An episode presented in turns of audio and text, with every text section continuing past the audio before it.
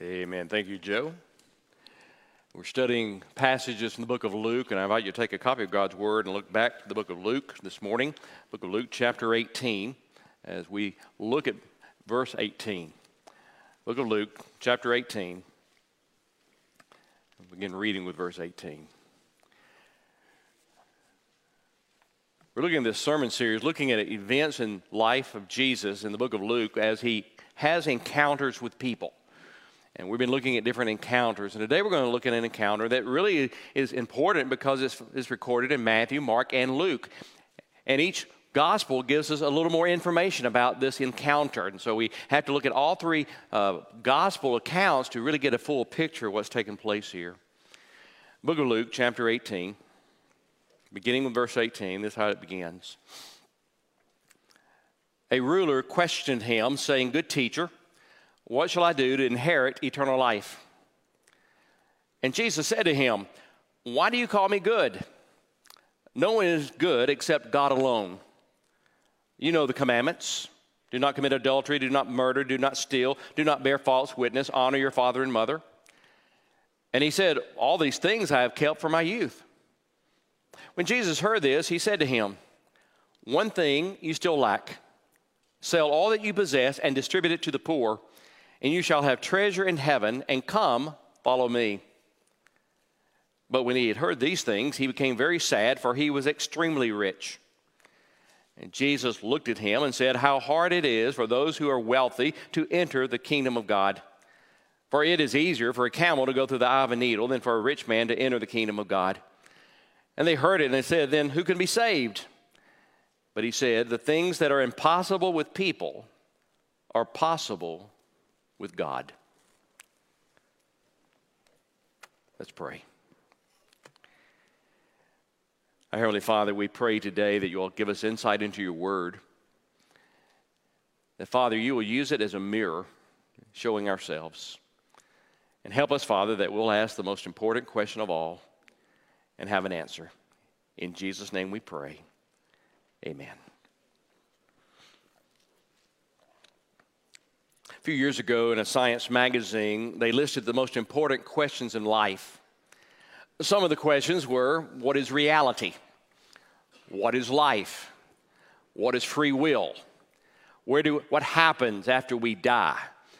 And they had all these questions concerning about possible questions that, that we need to have answers for. And, and what's interesting is I read the article, some of those questions are actually answered in the Bible. But one question they did not list is the most important question of all. Is the most important question we need to ask, and we need to have an answer.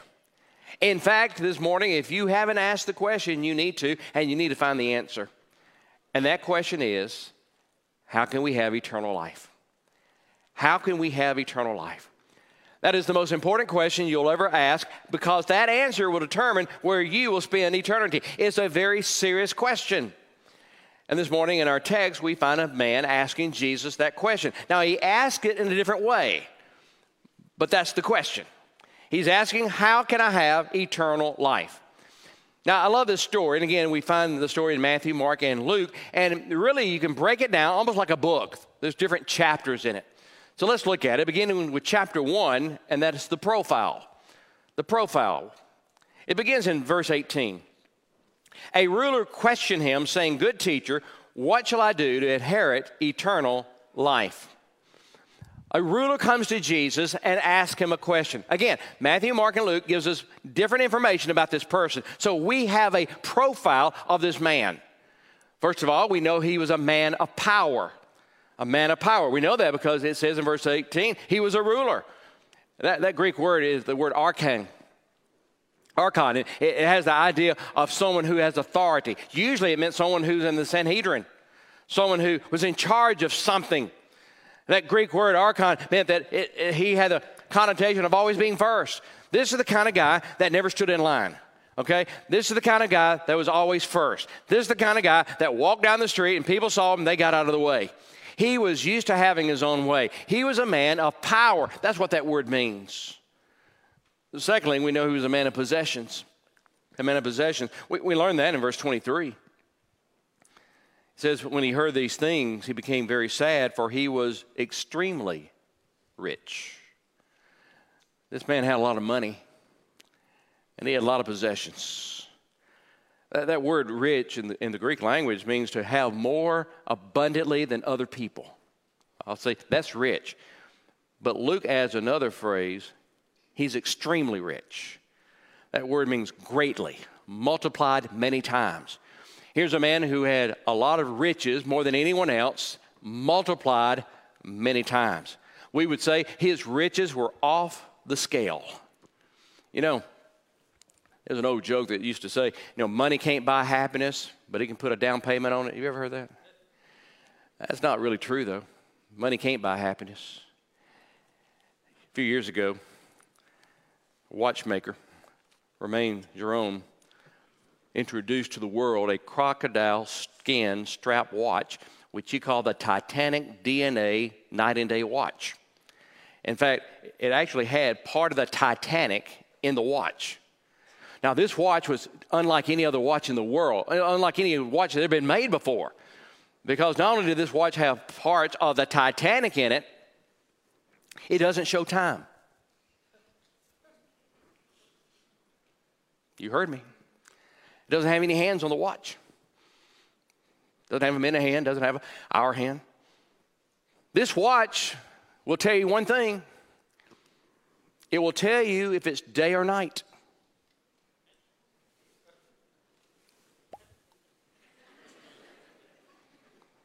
It's based on uh, electromagnetic pull. That when it's daytime, it goes one way, the, the watch, and if it's nighttime, it goes the other way.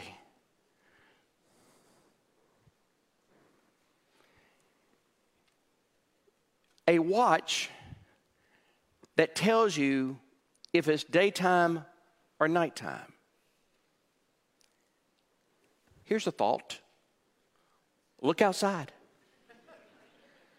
I mean, I still don't understand why we have AM, PM in the car clocks. I mean, who's ever been driving down the road and look, oh, it's two o'clock. I wonder if it's two o'clock in the morning or two o'clock in the afternoon. Who does this?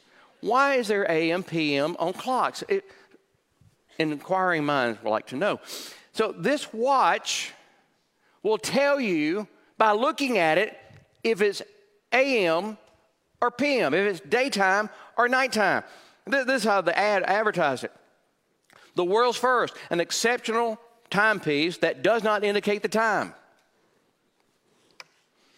with no display for the hours, minutes, or seconds, the day and night offers a new way of measuring time, splitting the universe of time into two fundamentally opposing sections, day versus night. A new interpretation of time.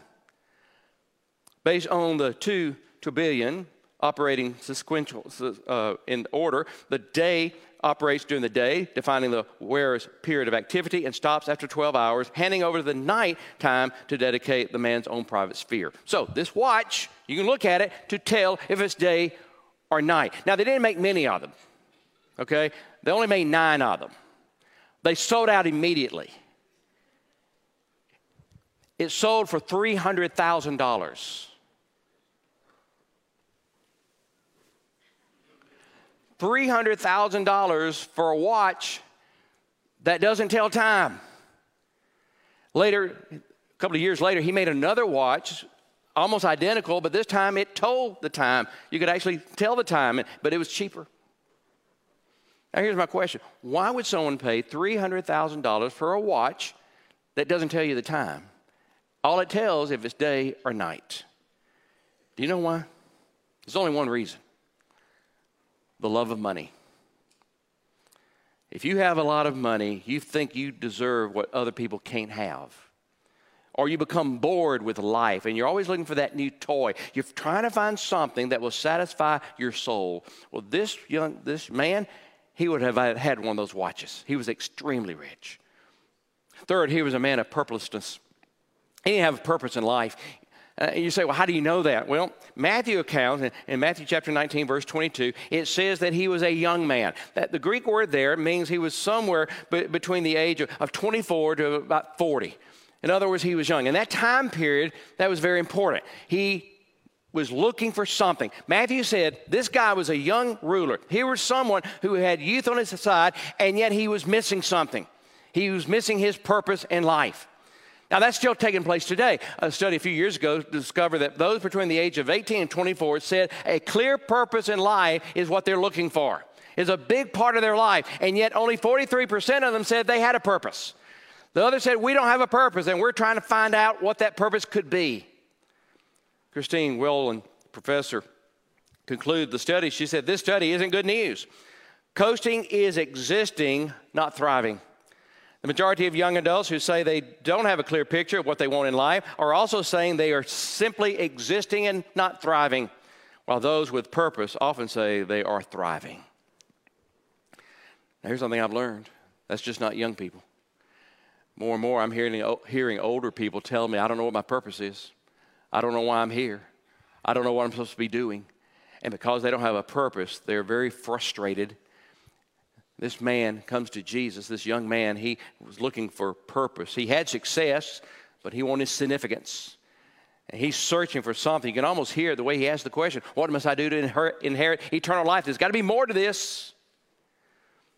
Number four, he was a man of piety. He had religion. I mean, he knew his Bible. When Jesus asked him a question, he knew the Bible. In fact, he kept most of the commandments, and yet something was missing. What it was missing was obvious. He didn't have a relationship with God. He was following rules, but he had no relationship with God. He had a religion, but he didn't have a relationship. You see, religion, here, please understand, religion will never be your answer. Someone wants to define religion as man's attempt to get to God, and that never works. Religion is simply obeying some rules, trying to come to God. In the 1500s, a man named Martin Luther, the great reformer. He sought the good life. He, he tried through religion. Uh, he once said, If anyone could have earned heaven by the life of a monk, it was I. He dedicated himself. He spent hours and hours and hours and hours and hours in prayer, days in fasting. He, he did everything he could to, to get rid of any kind of uh, lust in his heart, and yet something was missing. And then one day he found Christ and his life was changed. This man confused religion with relationship. He confused keeping the rules as opposed to relationship. We've, we've talked about this before. One of the most frightening statistics out there is the number of people leaving the church, especially young people. People who are faithful to the church in high school, faithful to the church in high school. Once they leave high school, once they leave college, 70% of them do not return to church. That's, that's scary. Now, here's the reason they have confused relationship with keeping rules. They have made Christianity a religion. They said, do this, do this, don't do this, don't do this. We have made Christianity a bunch of checklists, and we're not seeing change lives. We're seeing people trying to follow guidelines, but they haven't really followed Christ. And Christianity is about a personal relationship. So this man was a man of piety, but something was missing. Well, that leads to chapter 2. Chapter 2 is the question. He says in verse 18, Good teacher, what shall I do to inherit eternal life? That word inherit is important. It means to acquire, to obtain. It usually means to get something I deserve. Now, think about that. He is saying to Jesus, What must I do to get what I deserve? In eternal life. He believed that eternal life was something that someone could earn through merits. He thought he could get eternal life because he was a good guy. Now, we got to be careful. We will start teaching this. We'll start teaching that eternal life is something you earn. How many times you hear people say, well, if you're good, you're going to go to heaven. If you're bad, you're going to go to hell. You know, the problem with that is you're assuming you're always good. In fact, you're assuming you're good at all. The Bible says uh, the opposite. The prophet Isaiah said 750 years before this encounter, he said, All our righteous acts are like filthy rags. Isaiah 64 6. All our righteous acts are like filthy rags. Do you know what he's saying? You think of the very best thing you've ever done in life, the very best thing, the thing that you're, you're impressed with and, and you're proud of, the very best thing in the sight of God, that is filthy rags. Well, if that's our best, what about our worst? Years ago, I made a statement. I, I said that we all deserve hell, but by the grace of God, we have salvation through Christ. A man told me later, he said, I disagree with that. He said, No one deserves hell. I disagree with him because the Bible says we do. The Bible says the wages of sin is death. That's what the Bible teaches. We deserve it. We deserve it. You see, we have this idea we deserve salvation. We don't. Oh, we deserve to go to heaven. We don't. We think it's our right. It's not. And until we understand that, we'll miss the grace of God. This rich young ruler, I can see him right now, in his fine robes, immaculate groom, is kneeling in the dirt to this rabbi, asking, What must I do to earn what I deserve? Well, that leads to chapter 3, the answer. Jesus is brilliant when he answers people. Verse 19 Jesus said to him, Why do you call me good? No one is good except God alone. This is how Jesus starts. He says, Wait a minute, you're calling me a good teacher. Now, by, by the way, that phrase is never used in ancient literature. You did not call a rabbi a good teacher. You did not. In fact, it was only to the fourth century we find someone using that phrase. Here's a man using a phrase never been done before good teacher, good rabbi. Jesus said, Okay, stop, time out. Why did you say that? Why are you calling me good? Is this a con job? You are trying to butter me up? You know, say, well, hey, you're a good teacher. Can you help me out? Or, or is it a legitimate statement? Jesus said, why, why are you calling me good? He, only God is good. Is that what you're saying? Are, are you saying that I am God? Or are you trying to manipulate me? Are you just saying I'm a good teacher, or do you really think I'm God? Only God is good. So the question Jesus said, you're asking about how to have eternal life. The question is, that's the question. Who am I? Who do you say that I am? Why do you call me good? Do you, do you think I'm the Messiah? Or do you think I'm just a man? Do you think I'm a prophet? Or do you think I'm God? Do you think I'm a, a, the true God? Or do you think I'm just a teacher? Jesus begins the question by saying, Who do you think I really am? Because the answer to that question is going to give you your answer. Who do you really think I am? Why do you say good? If you're going to discover the truth about eternal life, it will always come back to who Jesus is. Jesus said he was God. Jesus said he was God. Jesus died on a cross. We believe he was buried on the third day arose. Everything is based upon that. C.S. Lewis, Christian writer, says, talking about Jesus, a man who was merely a man and said the sort of things Jesus said would not be a great moral teacher which is true because Jesus said he was God, and he's not God, he's a liar. So he couldn't be a moral teacher. Lewis goes on to say, You must take your choice. Either this was and is the Son of God, or else a madman or something worse. You can shut him up for a fool, or you can fall at his feet and call him Lord and God, but let us not come up with any patronizing nonsense about his being a great human teacher. He has not left that open to us. And Jesus saying to this young man, Hey, why do you call me good? Do you really think I'm God? Then Jesus goes to the next set of questions, verse 20. He said, You know the commandments do not commit adultery, do not murder, do not steal, do not bear false witness, honor your father and mother. He begins talking about the Ten Commandments, but did you notice he doesn't mention all the Ten Commandments? He only mentions the ethical ones, the horizontal ones. These are the commandments with other people. Jesus doesn't mention any of the commandments relating to God.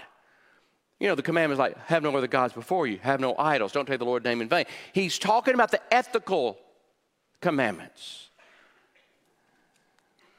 Verse 21 the man said, All these things I have kept from my youth. That word kept means I have kept, continually kept, and always will keep. This man is saying to Jesus, Those commandments I have kept since I was a child, and I've never broken them. Now, in his mind, that is a true statement.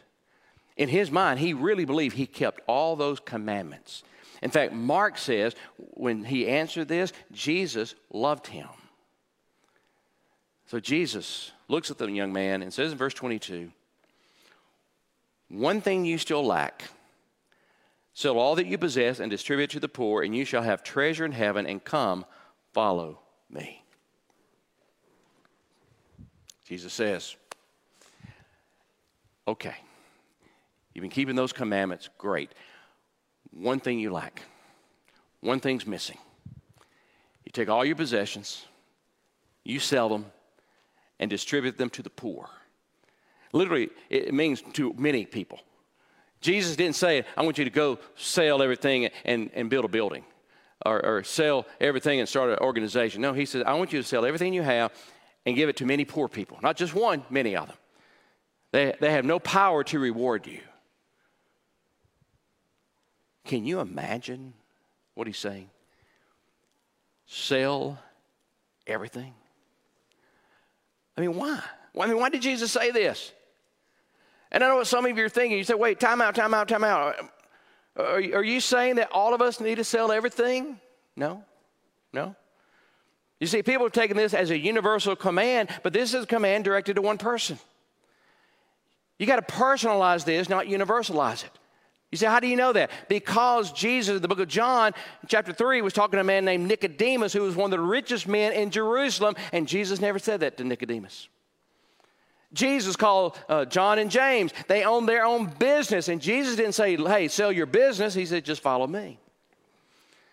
You see what Jesus is doing? Here's this man. He has a God. His God is his possessions. That's what Jesus is dealing with. Years ago, Stephen Colbert on his show was talking about this. He said, Jesus actually said rich people should sell all their possessions, give the poor money to the poor. Well, well first of all, interesting enough, Colbert, you haven't sold your stuff? And second, Jesus didn't say it to all people, just this man. And by the way, if you consider that two thirds of the world population makes $2 a day, all of us are rich by the world standard. So why did Jesus say it? I mean, why did Jesus say to this? Remember the list of commands?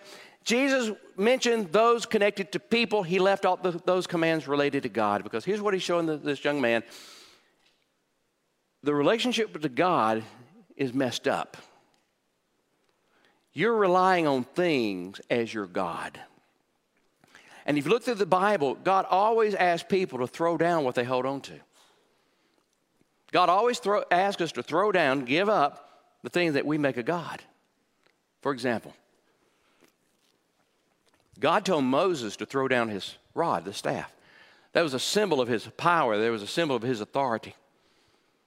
God told Abraham to leave his land and walk out in the desert. God told Peter to leave your nets, leave your fishing business.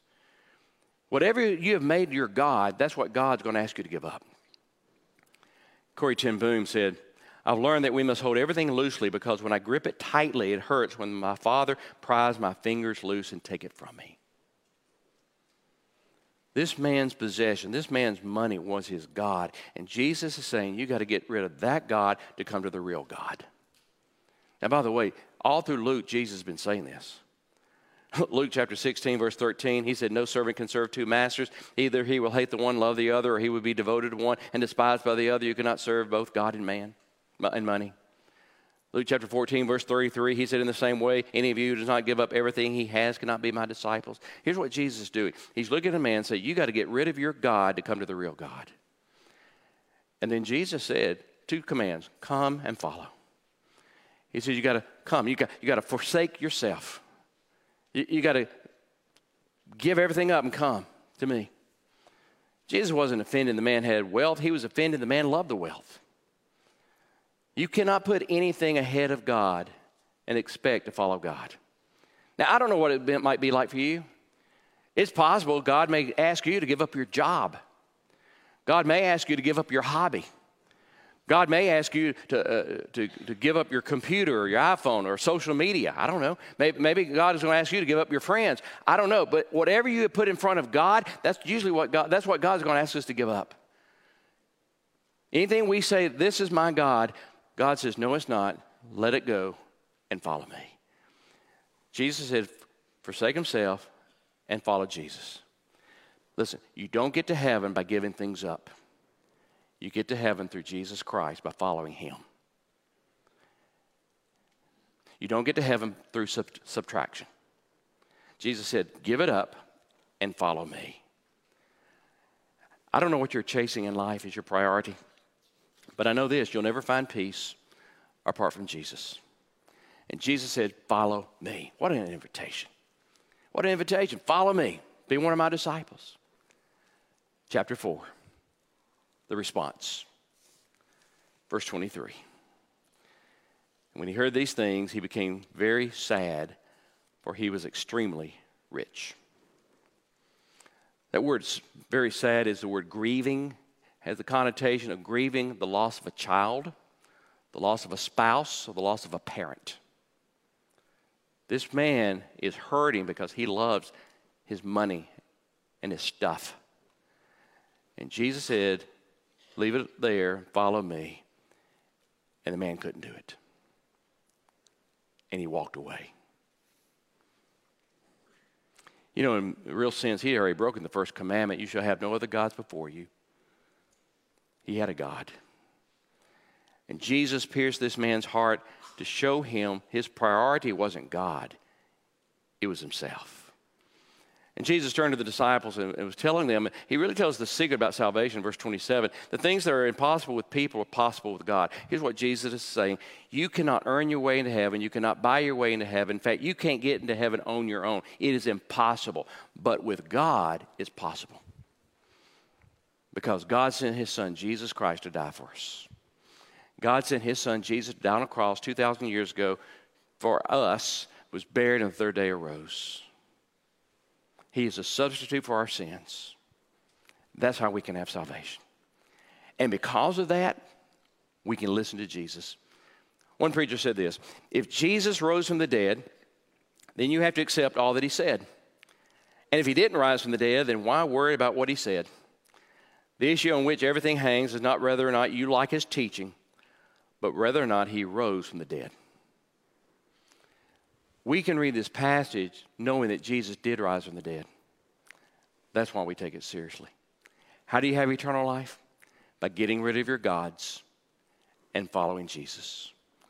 Will you do that this morning? If you're watching online, you want to give your life to Christ, if you just text the word today at 270 398 5005, and a minister will call you today and talk to you about your decision. But if you're here this morning, in a few moments we'll be singing, ministers be at the front, just come to the front and say, I, I need to give my life to Christ. But before we sing this song, I, I want you to think about something. I heard, I heard this from a preacher one time. As that rich young ruler was walking away, this preacher said you, he could imagine the angel in heaven about to write his name in the book of life. He was about to write his name in the book of life, and the guy walked away. And the name wasn't written. Some of you this morning, here and online, the angel is about to write your name in the book of life. But if you walk away, he's not writing it today. Will you be sure he writes your name today in the book of life? Would you stand, bow your heads?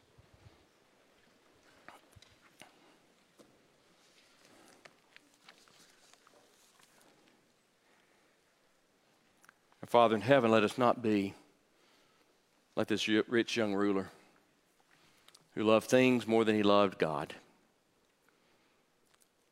And Father, for that person today who's struggling about who Jesus is, reveal to them right now who he is.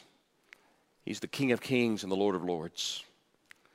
He's the one that died on a cross for their sins. He's the one that took the sacrifice so that they could be saved. Father, I pray you open hearts and minds today that people will give their life to you.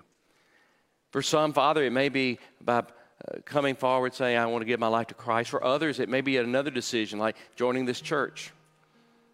For some, it may be rededicating their life. It may be, Father, for some, they realize that I have slowly made something else a God and I need to let it go. Father, speak to us and let us obey. In Jesus' name, amen.